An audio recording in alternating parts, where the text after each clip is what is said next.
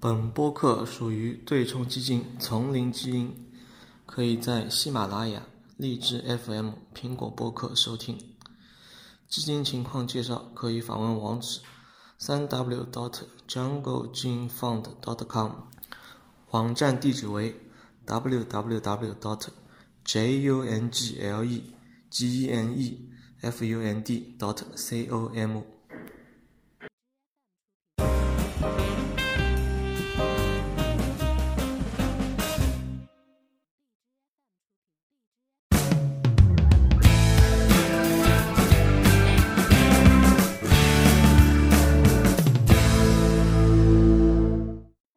今天凌晨呢，特斯拉发布了季报，它的第三季度的一个季报水平。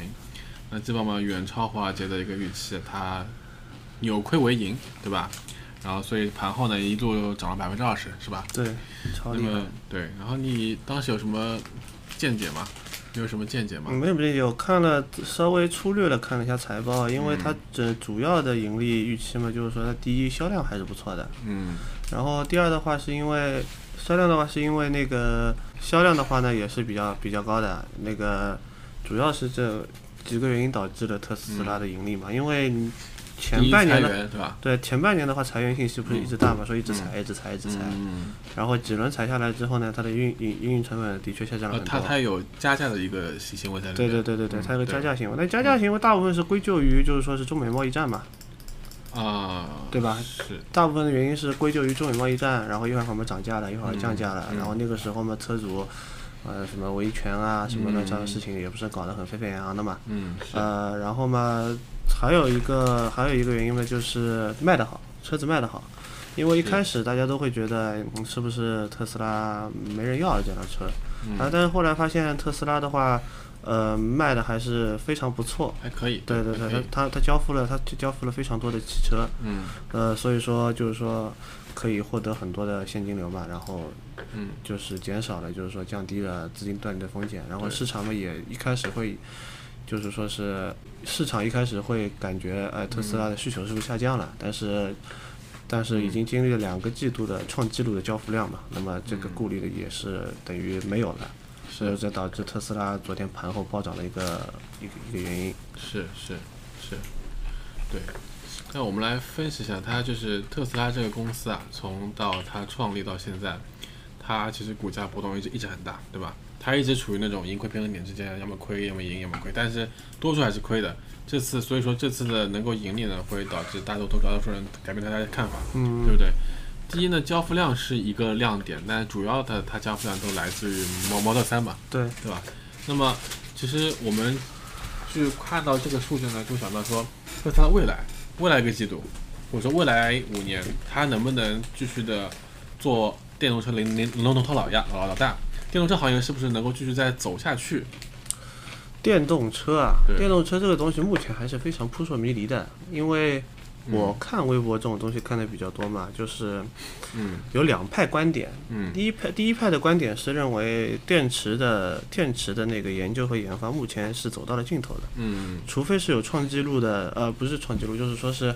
类似于像划时代啊，或者说是嗯各种各样的科技方法，就是跃进到另外一个电池的一个成，就是说是。时代，时代，就我那个重量变轻，嗯然后电池的容量大大提升，嗯然后可以快速的充电，就类似像超级电容这种嗯，这种东西。那么他们会觉得电动汽车会有一定的未来。就现在电动车还是有一个非常充电非常麻烦的一个一个点，第对一吧？是充电嘛，第二是车重导致，就车子非常重嘛，嗯就就两种问题嘛。然后还有一还有一方原因嘛，就是他们就比较乐观嘛，他们会嗯觉得虽然这是问题，但是这他可他们认为未来的话，可能十年以后这个问题会得到解决，而且嗯目前各个国家的政策都是偏偏向于就是那个补补助电动车的，对，而且而且甚至很多国家已经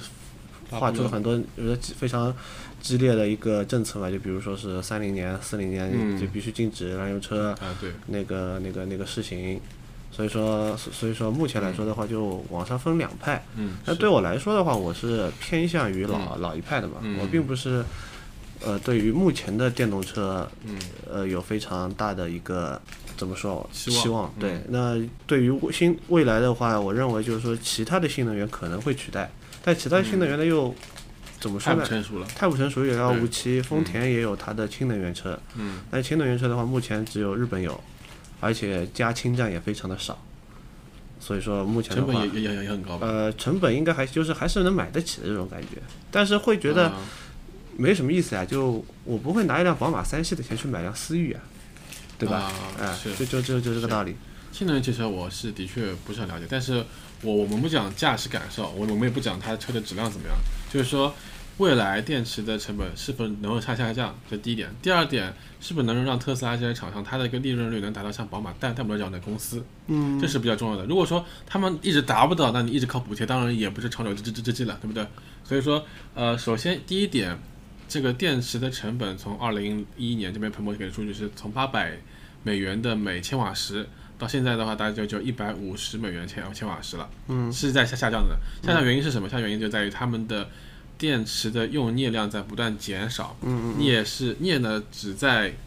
三分之二的产量都来自于一个一个国家，刚刚果。嗯，那你知道这种国家，当就是大部分的资源集中在一个国家的时候，它会它就可以肆意妄为的去加控价制。控控制价价价格，对，所以会导致当时的它的成本很高。但是随着我们的科技不断普及，当然现在还有一些无镍的锂锂锂锂电池，也有这样的科技，但我相信未来啊会电池成本会进一步下下降的。那根据彭博的预测的话，可能到了二零二五年。它电池成本会再再降到百分六十九十六点五美元千瓦时，也就是说下降又下降了百分之三十左右的样子。嗯，所以说对于电池成本来说是可以啊、有一个下降的这个空间在里面的，这第一点。那第二点的话，根据特斯拉目前的财报看到的话，它的 Model 3的成本在四万块钱每辆的成本以以下，现在应该是在在在在在以下。也就是说，我未来的话，呃，每辆电电动车如果是下降了三分三百分之三十的电池成本的话，那基本上一辆 Model Model 3它的成本应该是在三万五甚至以下的这个成本。嗯，而且而且二零年的话，那个上海的工厂也要开始启动了。对对对对对对对，。所以说它成本有可能会进一步的下降。对对对，也就是说，在这样的情况下来说来说的话，特斯拉是完全有可能啊做到像戴姆勒、像宝马这样子一个利润率的。但是宝马和，但是像对嗯传统的燃油厂商的话，就目前来说就是还没有被禁售，而且大家对对燃油对车对依旧是有需求的话对，对对，是，宝马和奔驰他们可以通过，就是说比较，也不说老旧吧，就是说是比较成熟的技术来嗯控制他们的成本呀。就我不需要开发特别新的，比如说像类似于发动机啊、啊新的变速箱啊、新的底盘啊，我嗯就我不用开发新的，我就可以维持使用一些老的，或者说是我从老的发动机下修修修补补。嗯，没有一家公司会这么这么做嘛？对你就对像你像从宝马什么二二三三十二零一八一八一八带到二零一九年，它肯定肯定会有进进步嘛。对不对，但是它为了目前来说的话，动力总成的话不是很进步，因为动力总成的话，嗯一辆车企的话，起码得用八年到十年左右，才会有一个大的跃进、大的更新。是是是，就之前我们也说说，我们不谈论任何电动车的驾驾驶的感受，只说电动车厂商在过未来能不能活下来，对不对？因为现在的话，可能说大部分认为说，可能因为政府补助啊，可能因为保保环保啊各方面的原因造造成了啊，现在电动车是有一定的市场，但事实上来说，无论是在中国还是在美国，电动车的市场率都不是很高。当然，在欧洲的话可能会稍微高点，像挪威有三分之一的车都是电动车，但是这可能跟挪威当地的居民的需求与他们的一个环保意识有有有关。对，但是未来来来看的话，如果没有这样政府补助，如果没有所谓的一些法令的话，电动车能不能存活下来？那现在来看的话，光从数据上来说的话是可以的，对对吧？我也认那我为是可们以我的。们不讲到底说摩托三做起来的怎么感觉怎么感受怎么样，它肯定会有肯定有很多的这些褒贬的这种评评论，但是就是光从财务上来说，特斯拉是可以长久盈盈利下去的，对，对吗？目前来说的话，嗯因为新能源车的话，总需求是有有的嘛。嗯呃，第一的话就是，呃，比如说。我我家里比如说有什么充电桩啊，什么什么，嗯我很是方便，我就是根本不需要燃油车，我本来就是市里代步，对对我对高速没有需求，嗯，所以对说这是这是这肯定是有需求的，因为他们如果是买一辆电动车的话，他们的用车成本会更低。嗯，第二，用车成本本身的保养对之类的费用，它本身就比燃油车低，因为对燃油车你还要换机油、对换机对对对滤，对乱七八糟的对。但奔驰的就是易损件和那个更换件的话，它本身就比呃燃油车要少，嗯，这这第二点。第三点的话，要像比如像类似于像特斯拉的嗯这样这样的一种车的话，它已经有一定的品牌价值的存在了。是他们会认为特斯拉是可以和传统的豪华汽车的品牌相抗抗衡的，相抗衡、相媲美，他们嗯是不会觉得我这辆车开起来是一辆平平民车，类似于像我开大众。嗯那他们不会这么认为，他们会觉得我开特斯拉，我会感觉我像我我和开宝马、开奔驰是一个档次的。呃，在同等价位上，二零一八年的话，北北美特斯拉 Model 3的销量已经远远的高于无论是宝马三系还是奔驰 C C C 所 C 以是车的。对对对对对对，他们认为可能说，第一可能是环环保意识吧，就是第二嘛，觉得说，哎，这车真的不用不要用油，对对吧？第三的话呢，就是它的设计，它的设计不谈论它的设计好不好，嗯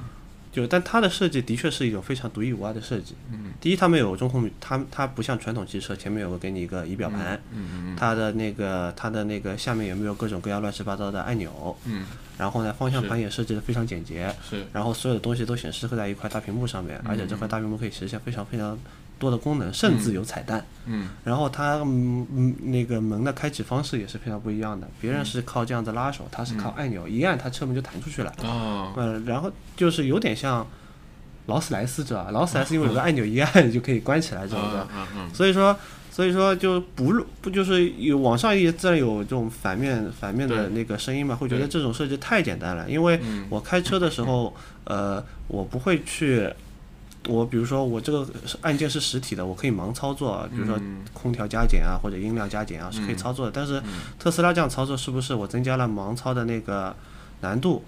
但是我想问题不大，因为有 Autopilot，因为有它有它有自动驾驶，嗯嗯你可以稍微的分散一下你的注意力，问我认为问题不是那么的大，嗯嗯嗯，对，所以说所以说它的确是给目前汽车厂商以那个无论是设计啊领设计方面，的确是带来一种新的新的风气嘛，新的风风嗯是嗯风潮，呃，而且而且它本身前面也没有发动机，嗯它前面可以放东西，它的后面也可以放东西，所以说它本身的那个后那个那个存储空间也比本原原本的那个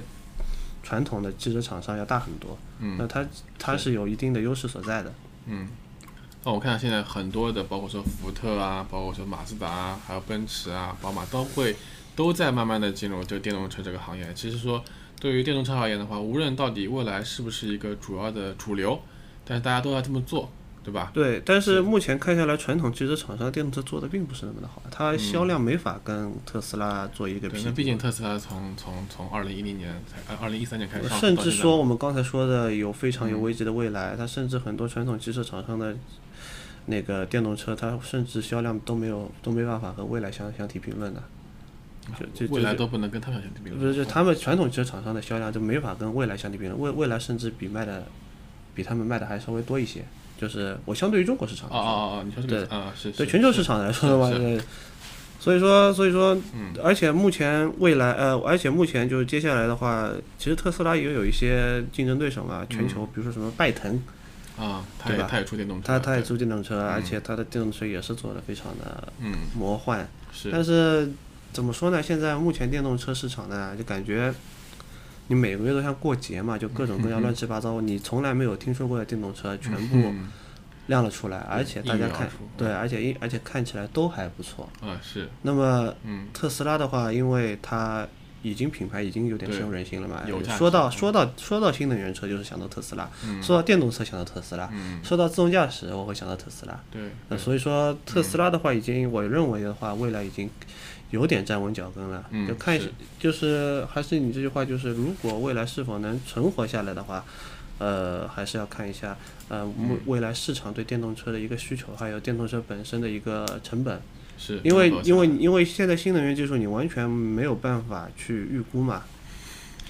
是万一丰田出了个，那比如说万一丰田那个新能源车，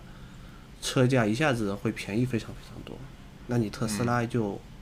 没路可走了嘛。我我本来也是环保车嘛，嗯然后我续航比你快，我加氢比你方便，我加氢和加油一样的，几分钟就好了。嗯嗯嗯是。那么你特斯拉的话，一下该有的优势就完全没有了呀。嗯，是，所以我们大致总结就是这样子，就是新能源车可能是个主流，未来的方向。但是无论是电动车还是新能源汽车，那新能源汽车肯定是未来的主流方向。特斯拉的话，虽然说很多的车企都进入这个电动车行业，虽然它这个季度它有这个盈利的表现，那我们只能说机遇和挑战并并并存。我们也非常的希望看到特斯拉能够再次的突破它电池的技术啊，各方面续航啊，包括它的加加速度这样的一个瓶颈啊，再来为我们推出更多更好的车子，对吧？对，